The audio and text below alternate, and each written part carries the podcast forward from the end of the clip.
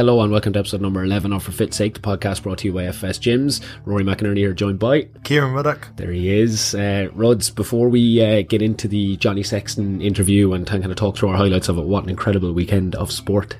It was absolutely amazing. Um, obviously, I sat down to watch the Ireland game on Saturday and um, I was just so impressed with how good we were. Yeah, phenomenal. Like I, I, just think that we kind of blew England away in nearly every facet of the game. I thought England were very good, much improved, but uh, like I think Rob Kearney said into afterwards that the, you know that team now fancies themselves to to take on anyone in the world, and it's going to be very exciting leading into the World Cup next year. I think. Yeah, um, it was heroic stuff. The defense was just unbelievable and uh, I kind of one of the things from listening back and doing the edits on the podcast interview with Johnny, um, you'll hear it throughout. But what I found interesting about him was that obviously a really highly motivated individual, very motivated by his own performance level and, and how the role that he plays in the team. Um, but he was really motivated by basically craving the scenes that you saw on Saturday afterwards when they're all on the pitch in the dressing room. That sort of feeling that you can only get from achieving something with a team and with a group of players. You, you could really tell from when we sat down and talked to him that that's what really excites him. Uh, you know him obviously from playing with him and from coaching him, but, um, like, it's so happy to see him get exactly what he craved at the weekend. Yeah, absolutely delighted for him. Um, I think that, like you said, those moments are so hard to replicate. Um, just in terms of my own career, like they're the best moments, the half an hour after you've won something with the people you've won it with. Um, it's very, very hard to replicate that in any other kind of sporting context. And he was talking about as well after the, the France game, like what, obviously that the, we got our hands on him just after the, uh, the Wales match. We had to wait to release the episode till the Six Nations was done and dusted. We got the orders directly from the top to make sure we weren't just, uh, distracting him. But, um, like, he talked about, uh, the, this, the, they had their own cameras at the match. They had their own footage of the whole team running on after he got the drop kick. Obviously, we saw bits of it, but uh, he said when they were doing the review, they sat down looking at their own footage, and all the the backroom team were on the pitch with them as well as the players. And he talked. You could see how lit up and animated he was getting talking about that. It was incredible.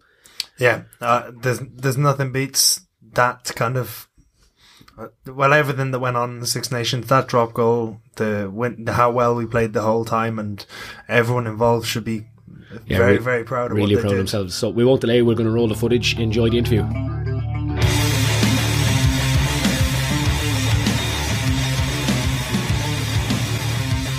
All right, Johnny, thanks for joining us. Um, fair play to you for not blowing us off with Storm Emma. I was certain when Rudd's text yesterday, you'd be telling us you couldn't make it in. Uh, how was your journey in? Uh, it was grand. The doors fits past. Uh, dug myself out yesterday morning uh, to get to physio and, and training. So uh, all the hard work was done yesterday, scraping the, the snow out of the drive. Um, so it was. I think the snow was was great for a couple of days. Now it's just a bit of a pain in the arse. Yeah, probably uh, head wrecked in the house for a couple of days. Or yeah, I got a taste of what it's like to be a, a stay at home dad. Uh, definitely don't want to go into that too soon. Yeah. Uh, it was tough work. Like it was uh, cabin fever stuff like you know because the kids my my kids are three and a half and, and two. So they're probably just a little bit young to be going out and spending hours out in the snow and uh, getting on the sleds and stuff like that. So they were uh, locked inside and uh, a know, lot of energy built up yeah exactly. So uh, busy couple of days tiring couple of days doing yeah. nothing. Yeah. And Rose you an interesting journey in this morning. Yeah a bit of a false start uh, this morning. I um said I'd go because when we rescheduled to do this podcast for later, uh, I realized I could go help Mike with the classes. So I said, I'll get up early. I'll go help Mike with the classes.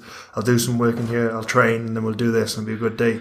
So I got up, uh, got out to the car like 45 minutes early and I was like, oh, sure, I'll just drive the car out there. But the, n- nothing's been done to the estate. And in my arrogance, I put it into reverse and then reversed off the curve and went straight down into the snow and then couldn't move. So I literally just put it into the middle of the road when everyone could have got out and just blocked the road. And then uh, myself and Sarah had no shovels, so we used um, hot water and a stick. And we did that hot for water, about, very MacGyver yeah, for, for, about, for about 30 minutes. And then someone came out and helped us. Give you a tour or just kind of dig you out? No, they dug us out. Uh, and then um, then we, we got a lift in here, so it was it was grand. Well, as much as I'd love to keep chatting about the weather, we're here to chat to Johnny about um, the habits and mindset of elite athletes, and uh, I don't think we could have much better guests to have in with us. So, Johnny, the first thing we kind of want to talk about was um, at FFS. You've obviously done a bit of training with Ruds here in the past, and you'd know him fairly well from his time in, in the academy. And he's a guy who really everything in his coaching philosophy is built on habits and setting good habits. Uh, and what we want to know is: is there any habits that you have that have helped you perform at an elite level for such a long period of time? Is there any real real staple habits that you have as part of your training practice? Yeah, I think uh, without actually knowing their habits, they're probably you know habits now. Um, if you take an example of nutrition, like you know having having good nutrition, uh, you know my old habits as a as a young guy would have been having you know toast and, and a cereal before going to bed, like last thing at night, like where, uh, you know that it's the worst thing to be to be having at that time. So a lot of the stuff I do now is probably just like uh, a habit um, that I don't even know is a habit, and that it's not even you know conscious. I, I just I just do it. You know, even in, and around your training, like getting up early. I've, I've over the last couple of years, I struggled a little bit with some soft tissue injuries. So um, started this new thing. I was went out to Santry this time last year, uh, just over a year ago, and, and spent six weeks with a guy out there in the King and just opened my eyes into into what I should have been doing in terms of training like an athlete almost. Um, I know we're meant to be athletes, rugby players, but we're that sounds strange. Kind of ten years we're not really. You know what I mean? Yeah, like I was just doing a lot of the wrong things, um, and I wish I had met this guy ten years ago. Um, I think he would have would have definitely got me over, you know, a lot of these sort of little niggles that I was that I was picking up. I've been very lucky. I, would add with, with, injuries over my career in terms of, you know, I've I've played with guys. Uh, Kieran, you're the same that uh, I've had sort of two, three, sometimes four nine month injuries. You know what I mean? That's almost four years of your career gone. I've been very lucky. I, have had none. I've, I've had probably 12 weeks has been the longest layoff I've had. Um, so, you know, blessed in some ways. But again, I'd have loved to have met this guy earlier and, and he sort of got me onto a routine of, you know, first thing in the morning, getting into the gym and just getting, just getting switched on. And, and now it's a habit. You know, now I, I get up every morning and, and go in and work with the, you know, whether it's a physio or the rehab guy, and, I just get in and, and, get everything switched on and, and touch wood. It's kept me, you know, over the last 18 months, you know, you're not going to be perfect. You're not going to, you know, it's rugby. It's, it's a physical sport. You're going to pick up knocks, but, um, being able to just stay you know, fitter for, for a longer period of time has, has definitely helped me. And, and then you get some form back. It, it's, um, it's amazing how if you can just get a continued run of training with games, um, you know, you start playing to close to your potential again. And was there anything in particular he was doing with you that you weren't doing before? Was it like with that kind of getting in and switching on in the gym? Is it foam rolling? Is it movement based stuff or what's it, what did he have you doing? Yeah, well, before I would have gone in and just done a load of foam rolling, but it's not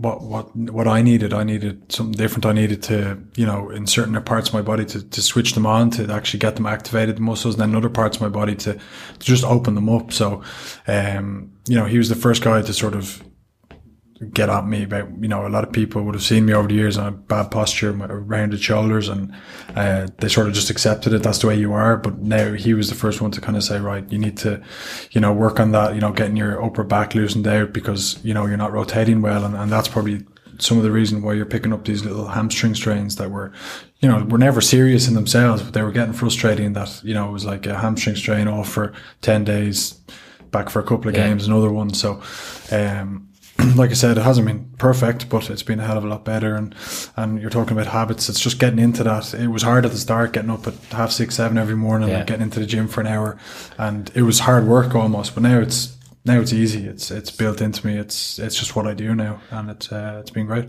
And is there any way that you kind of make that enjoyable for yourself? Because I know, like with a lot of people we'd have in the gym, come back from injuries, whether it's sports or even like post operation, like rehab is terribly boring to most mm. people. Um, like, is there any kind of tips you'd have for people to, to make it exciting or make it interesting? No, look, it's still the worst place to be in rehab and, and, you know, in those sessions where, you know, other guys don't have to do them. It's, it's, they're tough. You know, you, it would be a lot easier if you're sitting in the canteen with the boys having, having coffee and a long breakfast. Uh, but, you know, different things work for different people. So it, it can be tough. Um, you know, just making sure you know, I get my coffee in beforehand. Uh, there's a good place in Clonskeagh, drive through coffee. So I'm there waiting for them a lot of mornings to open. They open at seven. So where's, where's there, that? It's on the Dundrum, uh, the road, Dundrum Road, I think it's called, and it's uh, yeah, you just drive up, get your coffee, um, Ideal. yeah, and then drink it on the way to training. And once I have that, I'm okay. If I don't have that, I'm like a bear. You, you were telling us before we went on air that um, you're limiting your coffee at the minute. You have to be careful how much you take in. Yeah, for a few reasons. I think. Uh, look, I I used to be on four or five a day. I think uh, even last summer when we were in New Zealand, we were all jet lagged. We were up at five, six a.m. Um, you know, so we had three or four hours to burn before training. So we down to a coffee shop and you'd be five or six coffees deep before you know it, and, and you can barely walk straight. Never mind. Uh, Yeah. You know, you go through the giddy phase and then you crash, and then you're like almost Give me more coffee. uh, yeah, you, you, you burn out. So I've been trying to cut down um, more to get a kick during the game when you when you have your, your coffee your caffeine pre-game, uh, but also I just feel I'm sleeping better. Um, you know, I, I when I was injured about eighteen months ago as well, I I uh, I, I did like a, I had a lot of spare time, so I got like bloods done. Uh, you know, you get your urine tested, stools, and then you find out a lot about yourself. Um, you know, uh, I had five or six weeks off, so I just said, all right, I'm gonna, you know, take everything to the next level with nutrition and all that. So went and did all those things and, and found that, you know, cortisol, uh, my levels would be pretty high, stressed individual. So, uh, you know, coffee and that would, you know, they don't, they don't mix well together. So I'm just trying to limit it down for that reason and, and sort of take a more of a relaxed approach to, you know, uh, training, which sounds sort of, uh, Oh, makes sense. yeah, but you know, obviously training hard, but um, you know, not getting too stressed about it. I've been doing exactly the same thing with my coffee since January. So like I would have had like two a day when I've been down to like one a day now. Um, and for exactly the same reason, I'm quite like a high stress individual. So for me, I was like, I'm just going to take this away and see if it helps me. And it has. But the other thing is you find that like sometimes you may be using it as a bit of a crutch. The thing is with habits, I find is is is a momentum. So if like there's there's going to be a sticking point where it's going to be tough, hmm. and if the more times, the more days you can build together like unbroken, then the more that becomes a habit, and the more you don't want to break it. So like if you think of like for yourself going in and doing the switch on every morning or doing less coffee, the more time that goes on where you do that, the more you'll not like say coming to three in the afternoon, you're like, oh, I'll just have two coffees now. So for myself, I'm kind of like, I could have another coffee, but I've done all this thing and I do this now, so I'm just I'm not gonna do Yeah. it. So like I think with habits, it's important for people to realize that there is going to be a sticking phase, but if you can push through and just keep adding like another day on top, then there's less. You've got less reason to go back to the other way. I think. yeah.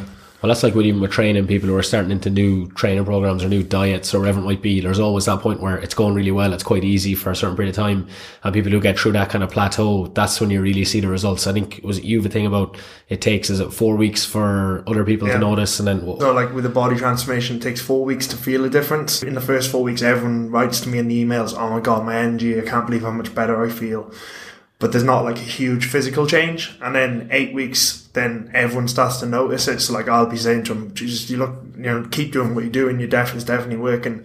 But they might not see that change because we're all like our own biggest critic. And we see ourselves every day, so we don't see those mm. changes happening. But then 12 weeks, you will see the difference. So if you stick with, so the guys who are doing transformation now with us, if they stick with it for the 12 weeks, there'll be a huge difference. But they might not have seen, they definitely probably didn't see it in the first four weeks, but they felt it. At a certain point, everyone might have been saying it to them around them, but then they didn't quite believe it. yeah, yeah. But then you get to that 12 week mark and it's undeniable. That's what he's saying with performance as well, Johnny. If you're doing different things in the gym, um, exactly like that, your switch on thing, first few weeks you probably maybe felt a little bit of a difference. Then you physically started to move a little bit better. People might have noticed it. For example, your posture, you might have looked a bit more upright, but it probably took you a bit longer to really see it, or maybe through whether it's pictures or visual cues. Then you notice the difference. Yeah, I never actually through the sort of six weeks out in Santry, I never like I was doing three sessions a day. Uh, I never saw that different, you know, the difference Yeah. in terms of, but like other people would have seen it. So after four weeks, uh, you know, a couple of the S and C guys from Leinster came out and they were like, you know, I've never seen him move so well. And, and I was like, oh, well, you know, I didn't feel it myself. Um, it just, you know, you, you, uh, and then if you keep stick like Kieran said, if you keep sticking with it, then eventually you'll see like you see yourself in a game and go shit. I or you'll see the proof. You'll see the, the your highest speed is, is better than ever. Yeah. Uh, on the pitch. So uh, yeah, like proof is in the in the pudding. Yeah. Like um, that's that's where the joy comes in, and that's where all the hard work gets gets paid off, and you do see the difference. But often you have to sort of break through that barrier you're talking about to to to get to that point. Definitely, and I, I think the like the really important thing with that is just having faith in the process. Like when you went to see him, you're like, like you're saying, you might not be feeling a difference, but you obviously had the faith in the process to keep turning up and keep doing three a days. And then someone gives you that bit of encouragement, and then you're like, "Oh, this is definitely working." So, like, if you think of us with the training and nutrition side of things, if you can just go like this is going to work if i just keep stacking one day on top of the next hmm. day on top of the next day then that's what gets you to keep turning up to the gym whereas the minute you kind of lose faith in the process you stop going so then you like you said you don't get to that point where you get that proof Yeah. of this is working and then it's something you're always going to do Yeah, so I think with the when you're talking about the habits and building them, I think you almost have to plan um like really well. So if it's around your training or nutrition or whatever, that you plan it so that you you don't have an excuse to forget about it. Because like you said, if you miss a day or a couple of days, it's very easy to fall back into the old ways. Whereas I think if you plan it really well, um, you know, you stick to that plan and that's kind of part of it. And then almost you know, a few weeks later, you don't have to plan anymore. You just know it's ingrained in you. And I think the first person that ever spoke to me about habits was, was Joe Schmidt. Um, when he first came into Leinster, you'd remember him. Yeah. And he used to have this phrase, you know, yeah, you are what you do every day. Um, and I kind of, you know, when he first said it, I was like, what is he talking about? But, you know, you are, you know, what you do every day. So if you get up in the morning and you're disciplined, or if you're all out of bed, uh, and you just rock up the training with no plan, with no preparation, that's who you're going to be. You're going to be that sloppy individual come the weekend. And uh, he was the first person that kind of, you know, started rubbing off on, on me that way. Um, and definitely changed the way I think about, you know, I used to think that, you know, you had a goal at the end of the season, which was, might be to, to win a Heineken Cup. And, you know, you could, you could sort of slack at certain times and then peak at certain times, but eventually you'll get found out. And his thing was, you know, you're hard to do every day and it was always harped on. And, um, you know, if you stack day on day on day, like you talk about, the, the Saturdays look after themselves. And then if you stack up four Saturdays in a row, well, then the, the end of the season looks after itself. Um, you know what I mean? So the, it's sort of just building that momentum. And, um, of course, there's times where you got to switch off and, and, uh, almost planning for those times, Yeah. Just, you know, planning switch off yeah. times so that when you are switching off, you can do it properly and you don't feel guilty about it because you're breaking your, you've almost said, right, I'm planning a week off here. I'm, I'm planning to do absolutely nothing. So then when you're doing it, you can actually enjoy doing it Yeah. and know that you're going back to a plan the week after. That, that's a big one though, because even look, we have a lot of people that doing exams or you know they've got professional practice stuff to continue. They the gym can often fall by the wayside when that's coming up. But like if they've planned for say that two week period where they're on study leave and they know they're going to have to slam themselves, they can plan to say maybe only do two sessions a week and they don't feel bad because they're mm. getting their they're getting they're sticking to their plan and that's what helps them feel good still. You Yeah. know. I think it allows you to be present as well in whatever you're doing. So if you know that, okay, the, the main thing for me is my exams at the end of the day, but if I can make an hour for training, that's actually going to improve my exams. Yeah. Um, and you can be present when you're training. You don't have to be worrying about like going to, you know, get straight back to the library or, you know, get a certain amount of, you can be in that it. You- yeah, you can just enjoy the gym. Say, right, this is the hour I planned for. Enjoy it, work hard, and then you know I'm going to go and do my three hour study or four hour study after it, and, and and that's planned for as well. So obviously, you don't want you know everything totally like rigid plan, but Yeah. as, as much as you can, you know what I mean, and uh, planning the unplanned time uh, is is probably You're getting cryptic here. Yeah, um, but it makes sense in my head. what you said about planning your exams, like one of my memories of being in Leinster, one of the things I took from watching you was, um, I remember I was doing my uh, second year exams and, uh, like we had to move around, like if you're doing it, you'd move around your gym sessions. So I moved, I, I kept the pitch sessions where they are. But then the gym sessions, I said to Tommy and Dan, I'm going to go do them in the evenings because that'll allow me to study better and do my exams. So I remember coming in and I was going in at like seven o'clock at night, walking over from UCD and then doing the weights and then walking home. Um, and like the whole time I was in there for like the first few days on my own. So I was like, I'm going to be in there on my own now. I'll do what I want with the music. Uh, Bruce Springsteen all the way. Yeah. But then I, I, I remember I walked in and then you were in the gym and I was like, what are you doing in here, Johnny? And I was shocked because obviously you were playing that week in the Heineken Cup game. And uh, you were like, oh, I'm doing my finals uh, in commerce and UCD. And I was just like, oh my god, like I thought I was great walking in here doing my second year exams, but you're playing nine cup that week and then doing your uh, doing your session in the evening. So like that for me as a young player, like it really did set a really good example and it really stood to me that I was like, I, I actually am never going to get too busy or I'm never going to get too far in the rugby to not study. And you kind of touched on it there with how you managed to do that. But like, in terms of your practice of doing the study and training at the same time, mm. like aside from the planning, was there anything else that helped you through that stage? I think just knowing that, um, the studying can be good for my rugby and knowing that you know the rugby can be good for my studying yeah. like that was someone actually telling me that at the time was, was key because I was getting so stressed about you know uh, thinking that the study was going to take away from my performance because I was getting up early you know studying for a couple of hours before training doing the pitch session and then going off studying and then maybe coming back and doing my weights in the evening time and I was thinking you know I could play like shit here this weekend and and no one's going to make an excuse for you. No one's going to say oh he's doing exams. Yeah, yeah. it's okay. You know people don't make excuses for you in, in you know professional rugby. They they only just see the end product. So um but it actually it coincided with one of my you know best seasons um doing my exams. Um it was the year in 2011 so the year we won the Heineken Cup I was would have been doing exams in around that Christmas time and the the summertime in around you know, the knockout stages of Heineken Cup, and then towards the, uh, oh, sorry, the group stages of Heineken Cup at Christmas, and then the knockout stages, um, at the sort of end of March, April, all that, that period. So, um, just knowing that one could be beneficial, uh, I was going, oh, okay, well, I didn't think of it that way. So, you know, going and, and having, you know, doing a three hour study window, uh, you know, takes your mind off rugby, takes your mind off, you know, constant same thoughts. And, and then just when you're playing rugby, then, you know, it's a, it's a break from the exams. And yeah. it, was, it was, it was great. You know, it had some challenges. I remember we had one game, um, over in Bath. I think it was a Sunday noon kickoff and I had an exam the next morning. And I remember like literally playing the game, changing, sharing, didn't even go to the post match meal, just got on straight on the bus and just opened my books. And I was like literally, 12 hours at it almost till, till the next morning. Um, or 24 hours, I should say. Um, you know, so it was, it had definitely had challenges, but, uh, you know, my temptation during that period would have been to just defer, just say, right, just do them, do them in August, do them all yeah. in August. But, uh, uh, someone just uh, persuaded me just to stick at it and I managed to, to get through them, did well in my exams and, and, uh, you know, kept it together on the pitch and played well. So, uh, like I said, it was pretty good for me, I think. But that's probably uh, like that stands with you, I imagine, for the rest of your life in terms of like a really positive self efficacy that you can juggle two major responsibilities like kids now.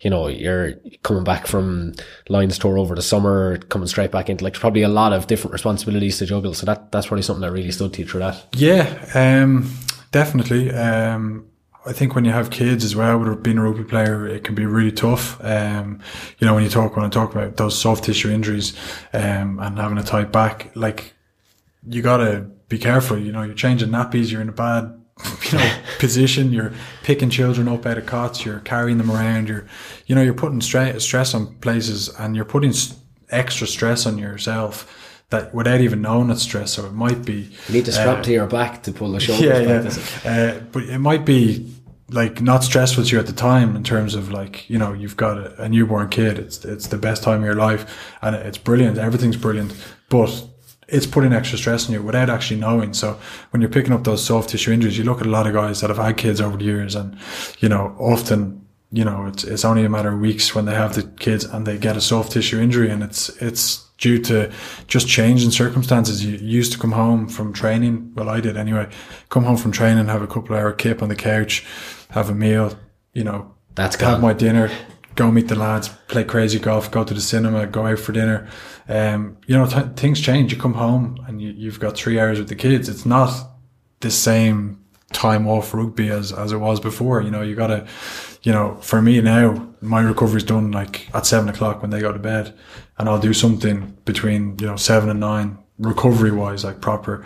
Um, but sometimes it'll be go to, go for a swim or go for, you know, even a jacuzzi or, you know, get a stretch or get a massage, something like in the evening time. Um, might be just go out for dinner uh, with my wife, and, and and that that's a switch off as well. So it's just finding that time where you can come down off after a day, uh, day's training, and uh, when you sort of first have the kids, you, you, you don't get that time. You got to make it. Um, so it has challenges all along the way. I think. What, what's your favorite type of recovery? Is it um is it that mental switch off you're talking about, or is it anything physical? I think Rhys talked about uh, dipping the forty footer out in Sea Point was his Yeah. favorite thing to do. Yeah, switch yeah. off of that. I've probably come full circle in in that regard. I think there was times where going out for a dip in the sea or ice baths or the things like that. I used to think were the best thing for me recovery wise. Whereas now everything is a little bit more.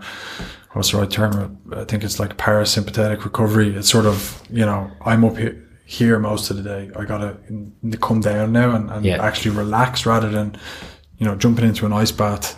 You know, it's probably just gonna Shock is shock your system, increase your cortisol, and it's probably not going to be beneficial for me. So for me, it might be a little bit of mindfulness, bit of might be just chill out, just you know, get a massage or, or do a bit of stretching, and um, you know, get an early night. Actually, just do something to, to chill out. I think with recovery, it's very like individual. As in, I remember when we were in college reading papers on recovery, and you like the skins at the time were the popular thing versus the ice bath, and then you're looking at like the percentage change in performance, and it's like tiny, like two percent, three percent, but obviously that's a huge deal at elite performance. But you're looking between the papers, and you're like, there's actually not that much of a difference. And I remember at the time going like looking at it through the eyes of like what I found worked for me. So like I never really found the skins work for me that much, but I found doing like an ice bath or doing a stretch or a jacuzzi or a swim, I felt that that worked for me. So then I was thinking, try stuff and then listen to your body and like do what makes you feel good.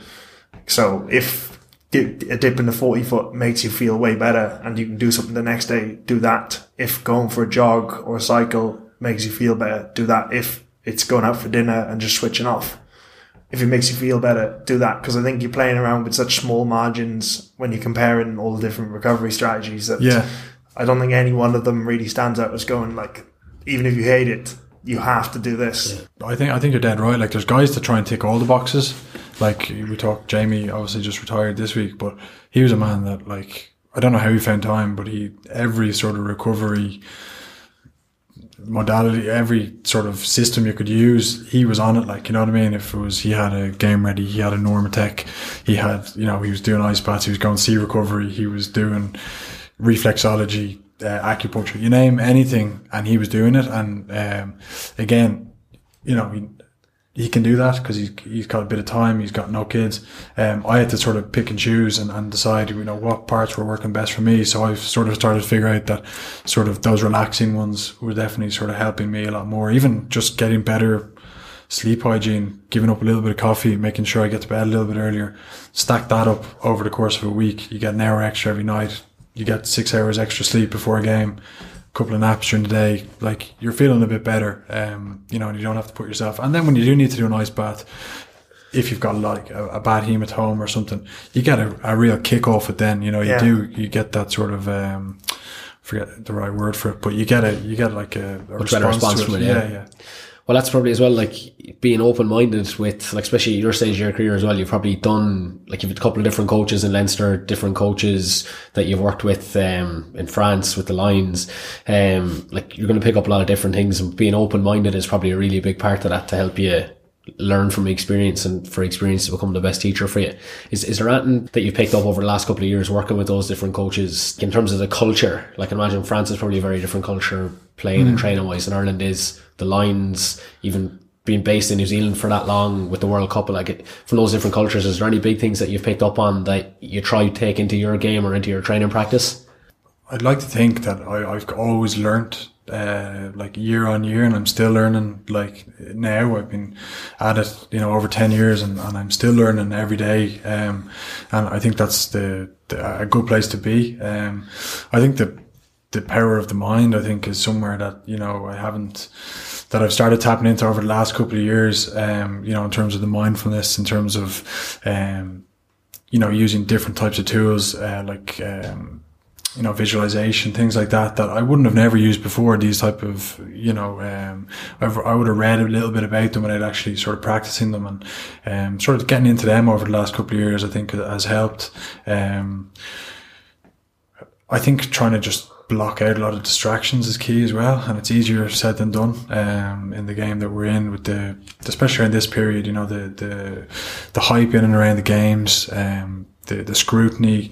Um, you know, one week you you'll be brilliant, the next you'll be, you know, bottom of the barrel. Um, and if you listen to all that, and it's very hard to get away from it. Like Yeah. you know, you can make every effort to stay away from it, but it can only take a a text from a friend who means good, um, that sort of, you know, gets your mind up and, and thinking, you know, I, uh, like even the, after the French game, you know, you, Probably had a lot of texts after French. yeah, game, like you, you get hundreds of texts and it's uh, they're all brilliant and so you can't you can't stay away from the good side of it and then um you know against Wales um I missed a couple of kicks that, that I should have gotten and then a lot of people are you know they're texting you going oh I know you missed a couple and, and they're putting those those Yeah, bad yeah. thoughts in your head so they mean well and and thing but you know as a kicker I probably go through it more than anyone that it's uh, it's high the highs or low the lows. You know what I mean? And um, it, it's a game within a game that can it can drive you crazy at times. Um, you know, I would have prepared really well for the Welsh game. Um,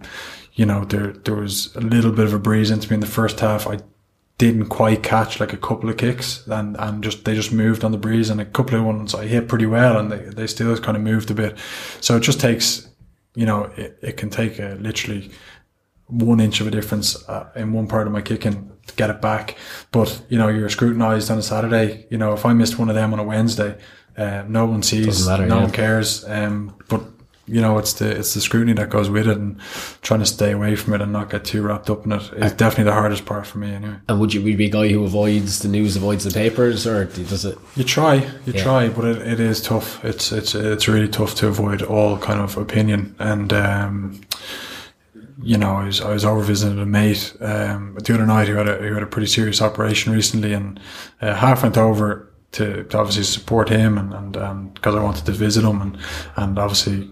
Uh, there was a selfish part of me that wanted to get a bit of perspective, um, you know, on, on life and stuff. And I went over to see him, and when I was over visiting him, like there was loads of people in the room, but there was the, there was some TV show on about rugby, and, and they were talking about me and, and kicking, and, and I it was the last thing I needed. Yeah. So you you can't avoid it at all times, um, but uh, you know trying to make the effort to avoid it is it definitely helps. I think. Well, I'm glad you brought up the kicks then, so I don't have to say it sound like an arsehole. But uh, it's funny because myself and Ruds were chatting about it beforehand, and like, was there something when say you miss a guy? No, I loud half when I'm playing as well, and like Ruds, we talk about in our own kind of rugby careers, like when you make mistakes, how the the ability to, to bounce back from mistakes, like that was probably from what I've read in the paper and what I've seen on TV.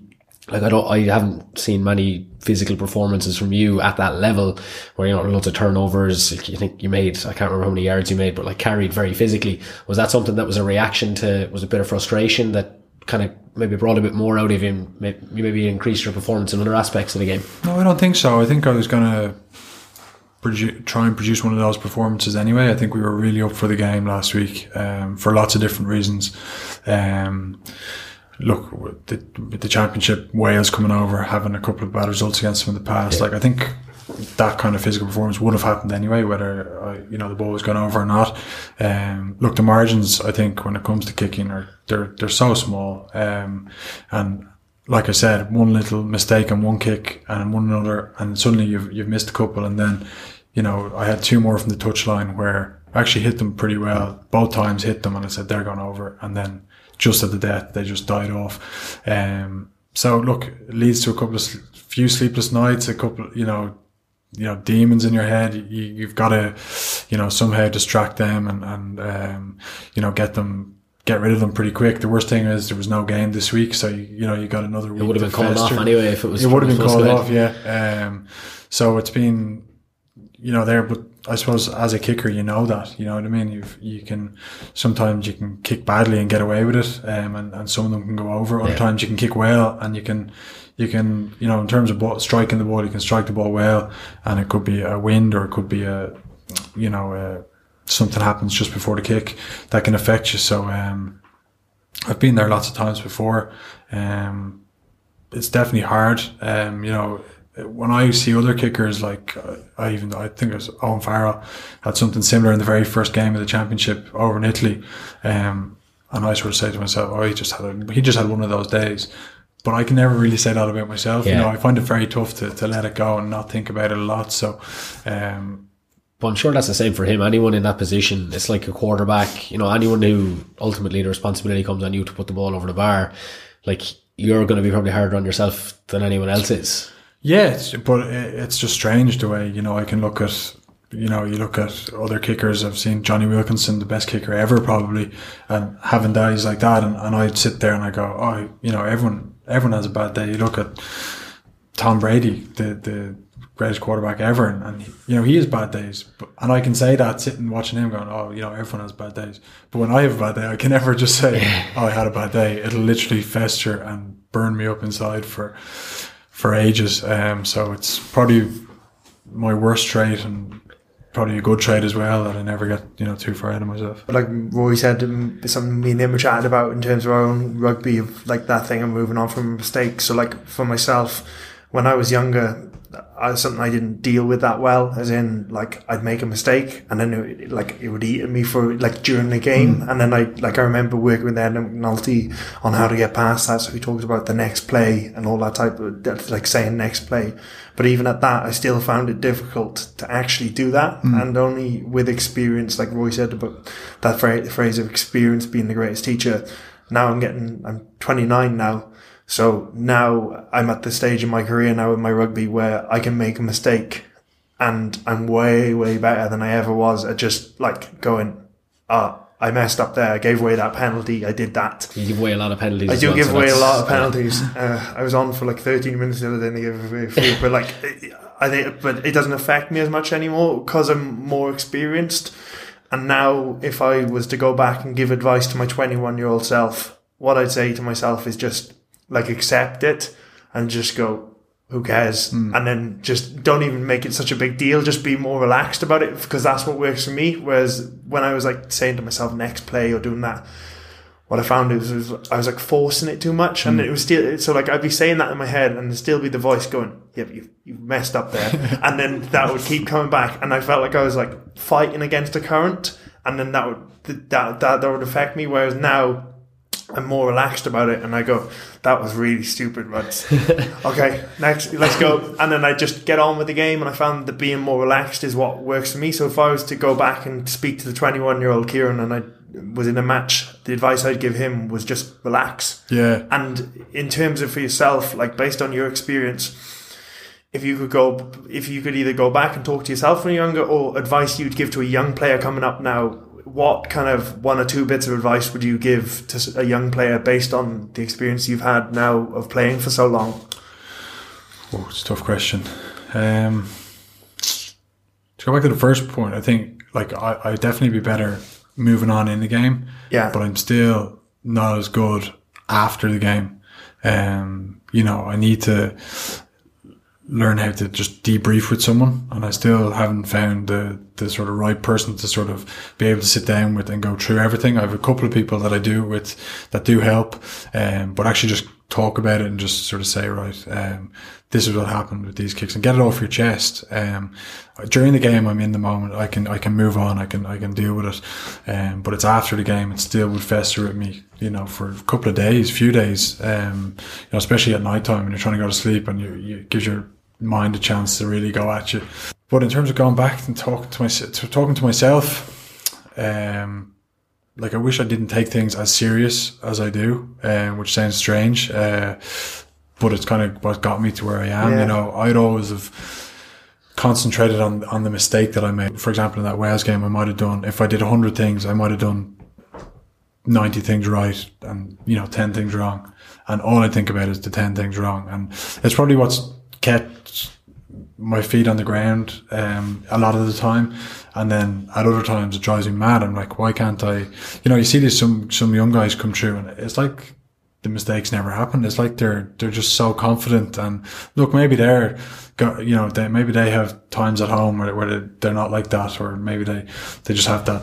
You know, maybe they think the same about me, but um, it, it's it's a hard thing to to do, and um, it's probably little bit ingrained in you, like uh, how you're brought up and stuff like that. It is probably a lot to do with that. So it's uh, it can be a harder kind of thing to, to get rid of than you think. It's, it's probably not a negative though. Like if you look at the best players in the world and anything, even like Tiger Woods in golf, forever, like he's a guy who would have been extremely hard on himself. Again, you you tend to focus on the poorer parts of your performance because that's what's going to make you get better. Like I think it's it's difficult to say, like for you, if there was say 10, 10 out of the hundred things that you weren't happy with, like from watching you on TV, like it doesn't really look like it's eating you up at that moment. Same as I watch some of the younger guys. I watch Joey Carbery, like he he plays so freely, doesn't look like it bothers him, but he could be the exact same when he goes home afterwards. You just don't really know. Yeah, exactly. Yeah. yeah.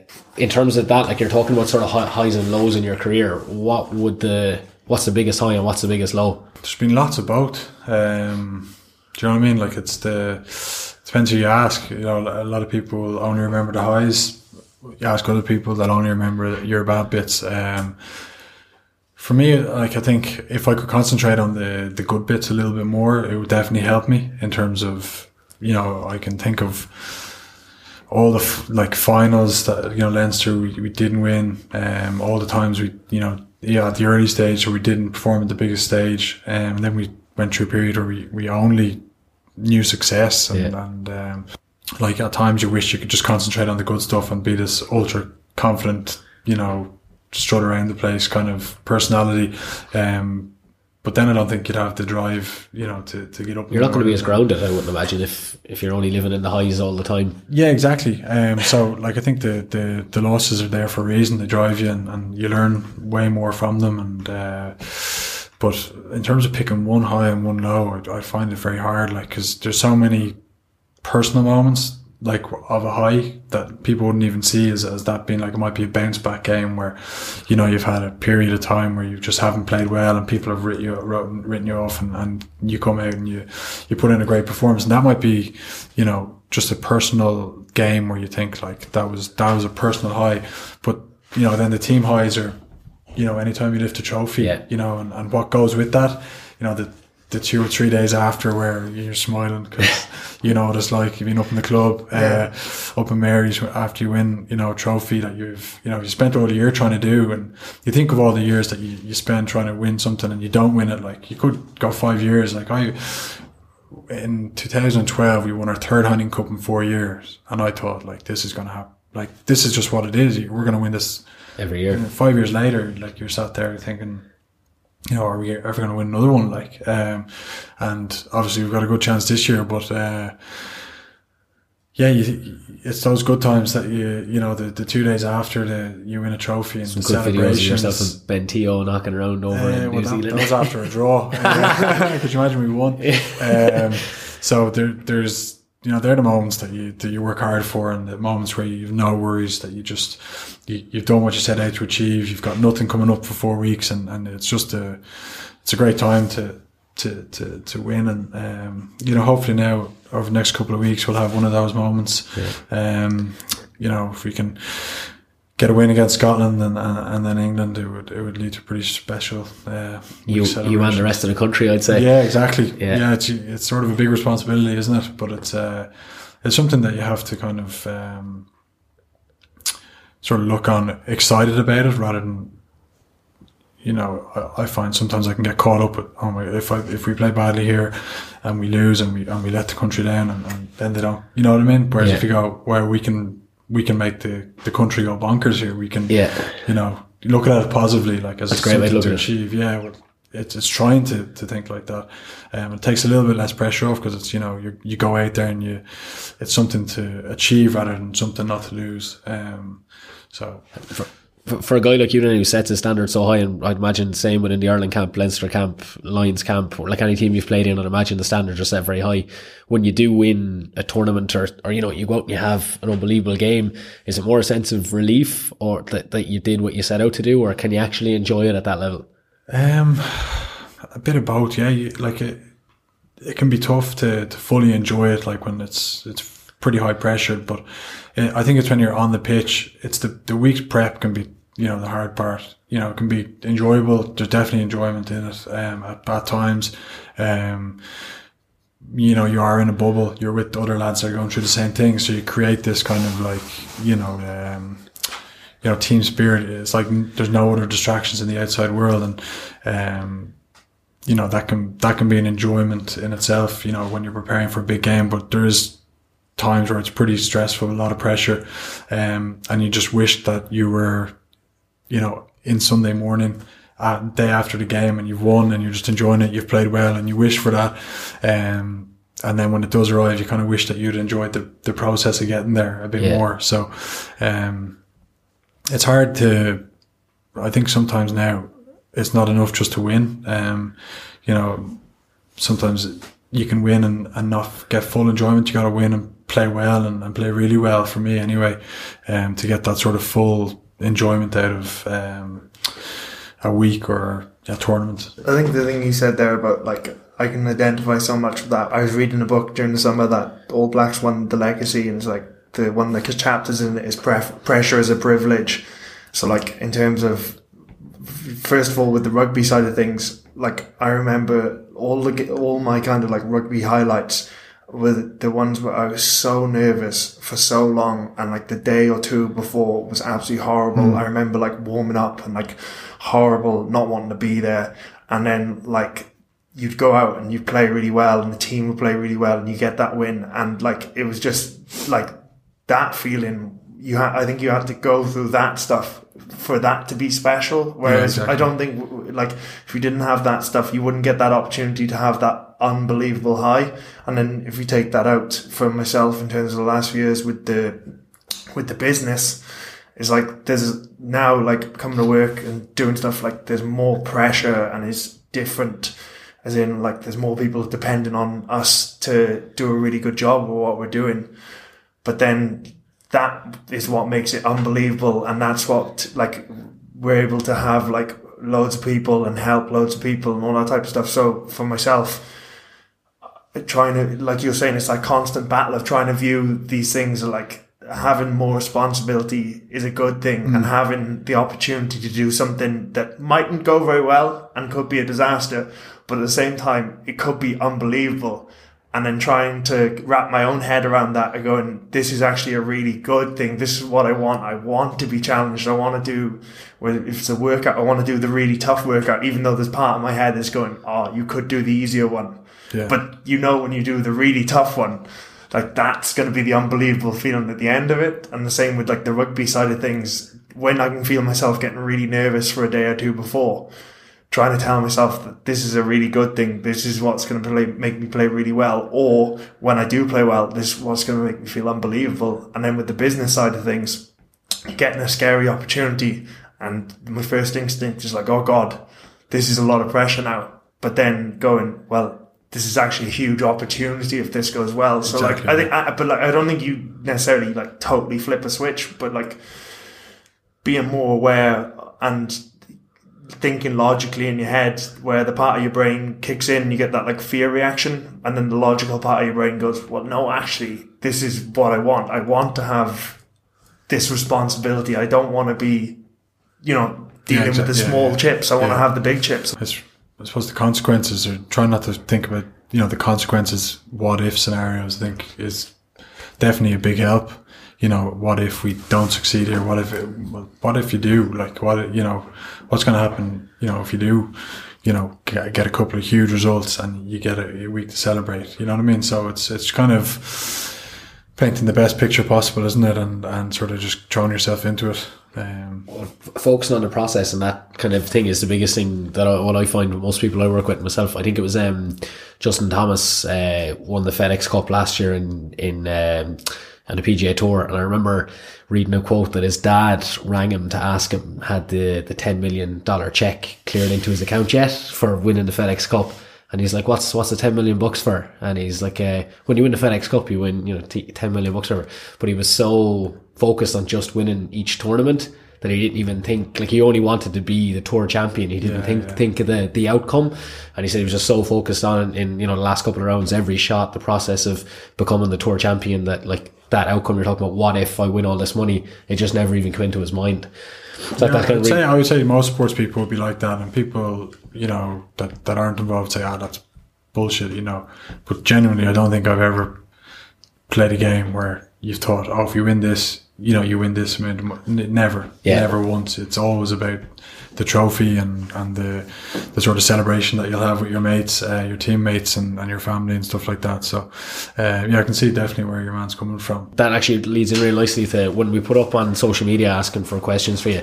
Like I think nearly everybody asked the same question about the the drop kick against France. Like obviously there's a process you're going through. It looked very structured. You know the exit from your 22, how you built through the phases to to get up. Like one is your composure in that environment. You really looked like you were kind of controlling everything that was happening. And then when did you think about the drop kick as a play here? I think the, the, the initial plan was obviously look get it into get into France's half. Um, obviously we needed to get the ball back from the kickoff, get into France's half, and you can see that we're looking for you know a penalty ideally.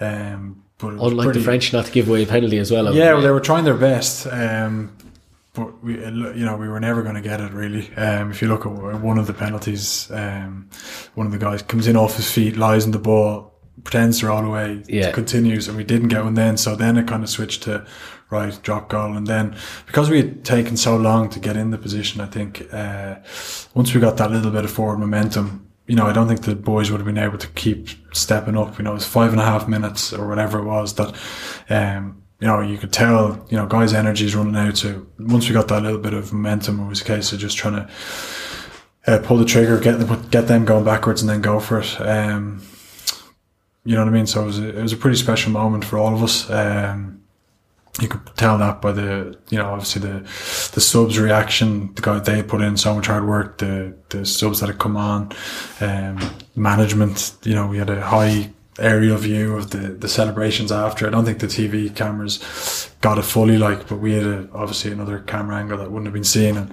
just everyone just swarmed each other, like. So it was, it was definitely one of those moments that um, you wish you could go back and relive. Um, but it's it, it's a bit of a blur now, to be honest. Um, but it, It, was. it was reminds great. me of when uh, Packie Bonner was asked like about one of the biggest regrets of his career, and he was like, uh, or David O'Leary, sorry, after he scored that penalty, he was like not moving when everyone jumped on him, like I saw Bundee Aki like landing straight on top of you and Yeah. then a huge pile up. Yeah, Well, the lads were stopping me because I was running away from them. Um, but see, I, when I hit the drop goal, I thought that's good. But then the whistle never blew, so I, I was worried that it didn't like. So my initial reaction was that's gone over. Then I was like, there's no whistle. So now, then I was worried I'd celebrated. too early. Yeah, and I'm gonna look You like an looked, idiot. yeah. So then I started running back to look at the big screen, but I think there was another big screen in front of me, so I don't know why I turned to the other one. Um, and then obviously I turn around and, and get tackled by Bundee. Yeah. Um, so uh, I just couldn't keep my feet. He was so heavy. Uh, but uh, no, it was a great, great moment. I think, look, I, I've got a lot of good friends from, from Racing when I played with them that I played against that day. And, uh, I, I sort of apologized after for, for, you know, not getting to shake their hand first, but, uh, some ways I wish I'd, you know, celebrated even more because there, there are special moments. Um, and hopefully it'll become even more special if we can, Yeah, for sure. you know, make it a part of something else. You know, if it's a one-off game, it's still going to be a special moment in, in all our careers for, for what we did. But if we can make it, you know, part of a, a championship or something bigger, it'll be, it'll, it'll be even more special, I think. Yeah, here, here.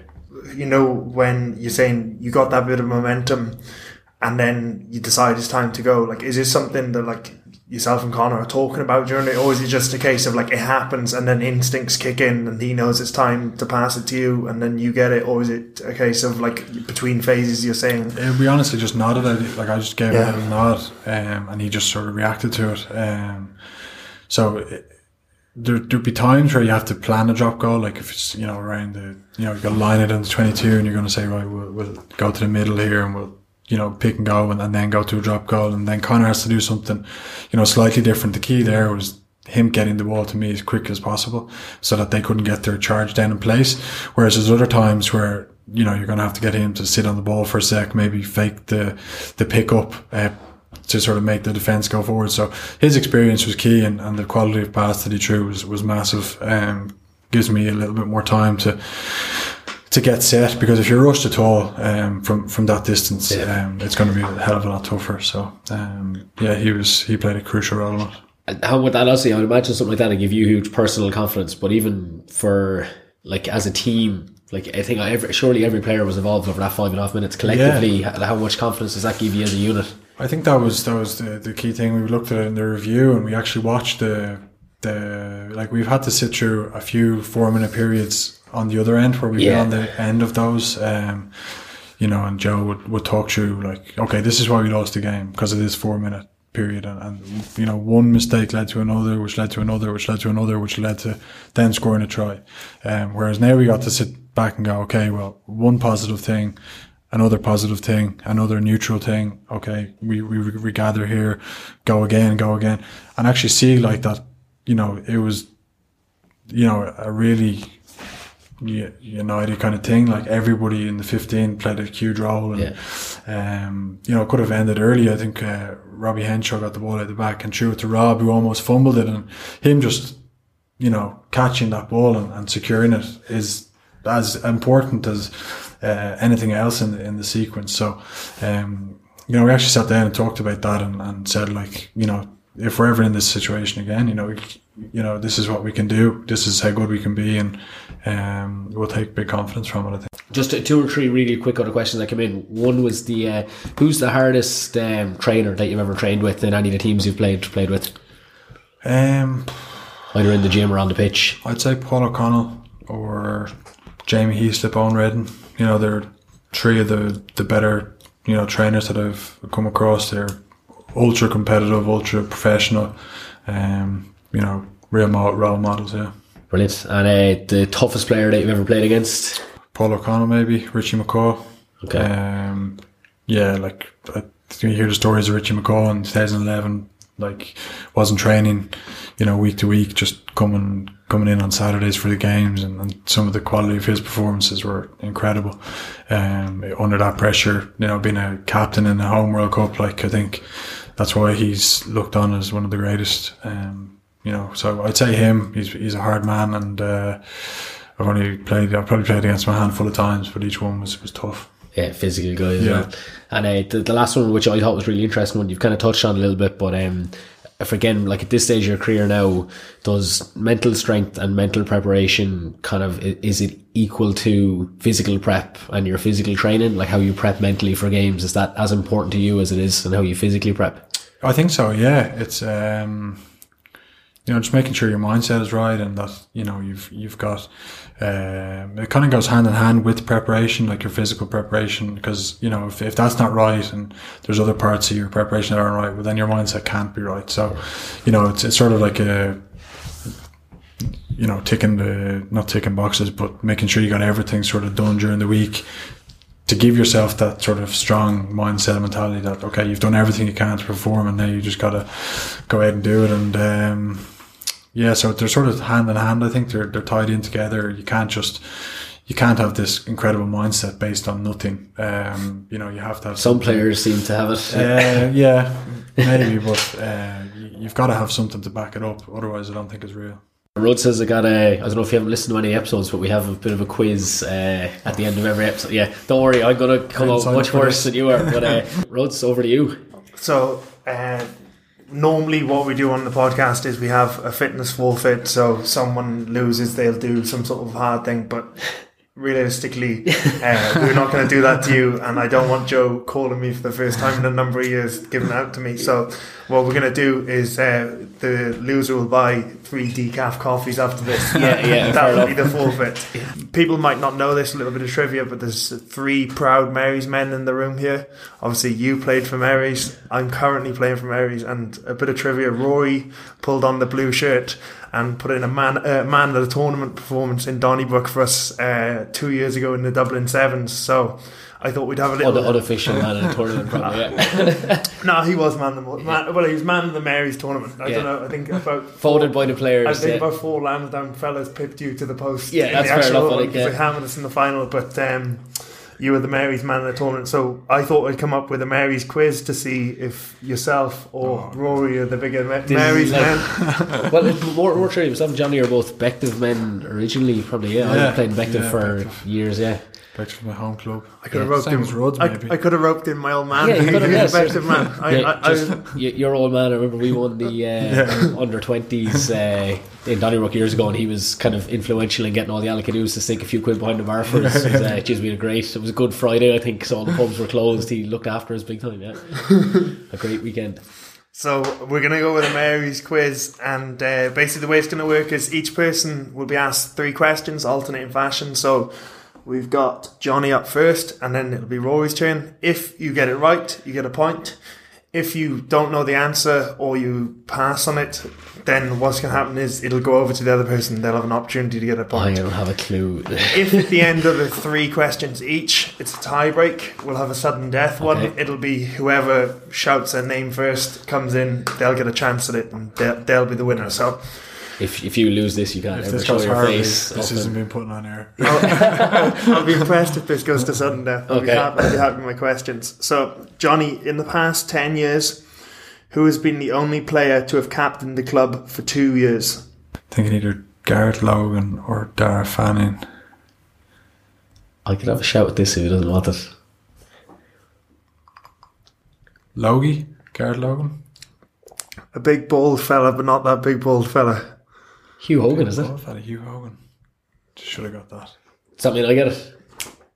No, you, gave, you gave a hint. I did give a Oh, hint. fair enough. I yeah, won't fair get enough. That's, I no, that's, that's fair. apologies. That's fair. Apologies, that's my fault. Yeah. So, question two. Is it still to me? Not Notice to me now, Roy. surely, yeah. So Big missed off we there. got Hugh Hogan.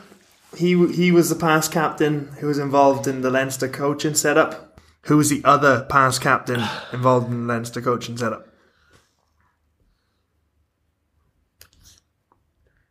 Richie Murphy? Was he on? Peter Smith. Ah, oh, Schmitty, yeah. So, question two for Johnny. 1 0 Johnny.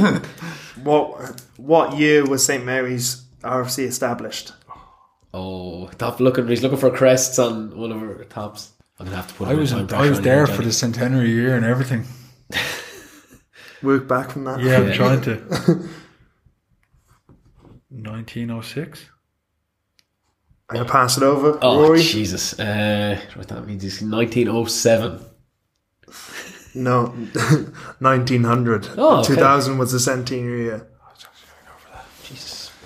Okay, right. Still one 0 Johnny. Rory, St Mary's have won two AIL titles in the club's history.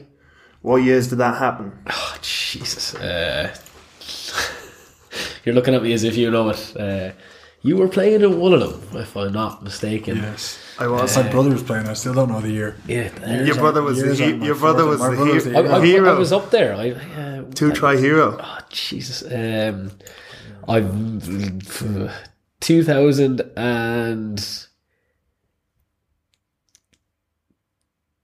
uh, twelve for Yeah. the year you were playing, and Yeah. then oh god, uh, give me like a decade here as a. I'm gonna say nineteen. 1994? Incorrect. Yeah, couldn't have been a bigger guess. so was a complete 2012 is one of them. And then there's well done for getting Yeah, one yeah, thanks very much. I'm glad I got that. And then we need another one. Was it in the centenary year? Was it 2000? Correct. It Oh, was wow. 2000. So half a point each. Maybe that's where I was ringing the bell with the 2000. Ah, Anyway.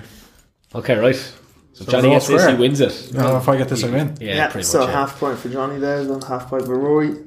Um, Johnny, you toured uh, New Zealand with the Lions. What St Mary's man toured New Zealand as part of the 2005 Lions squad? So five. Malcolm O'Kelly. That's so easy. No, Denis I, Hickie. am going to pass it over. Oh, I you can't gave. it. You can't even get two guesses. Well, there was two. Two Mary's Club men. that Yeah. went Mal didn't go because he got injured, but he Yeah. actually Yeah. did go on the tour. Correct. He was on. He was in New Zealand when he came home. He didn't play, and Denis Hickie went on. The Johnny tour. sounds So. I hadn't Like, finished my answer. The competitor I hadn't comes finished out. my answer you gotta give him a chance, passing runs. Apologies. Yeah, that's fair enough. I'll give him that. Yeah. Denis Hickie. Yeah, because I was That- thinking that was a great question because everyone Yeah. would go Mal, Yeah. but then Mal didn't actually No, play I, I hadn't Denis. finished. You gotta, it's, it's, That's actually two and a half to Johnny and a half a point to me. You can you can ask me anyway from. I, I'm going to go for. Yes. So, who was St Mary's College most recent AIL League win? Oh, who did you beat? Uh, fair that slim pick in this There's year. not right? many this there's year. not many. Not many this You year. beat. Oh, I think I Uh, might, I think I might have it. oh, you beat Cork Con. Done. Yeah. All right. Well done. Okay. Right. So Johnny takes that one. Johnny wins, yeah, fair enough. Uh, my one weekend from Aries didn't uh, really contribute to that. But uh, listen, Johnny, just want to say thanks again a million, uh, especially Weather considering making a huge effort to get into us. We appreciate it. And uh, best of luck over the next couple of weeks. Um, all the messages that we got in yesterday were all really positive, well, well wishing for you, although you probably wouldn't see the positives in them. but uh, best luck with everything, and thanks a million again, Johnny. Thanks a lot. Well, I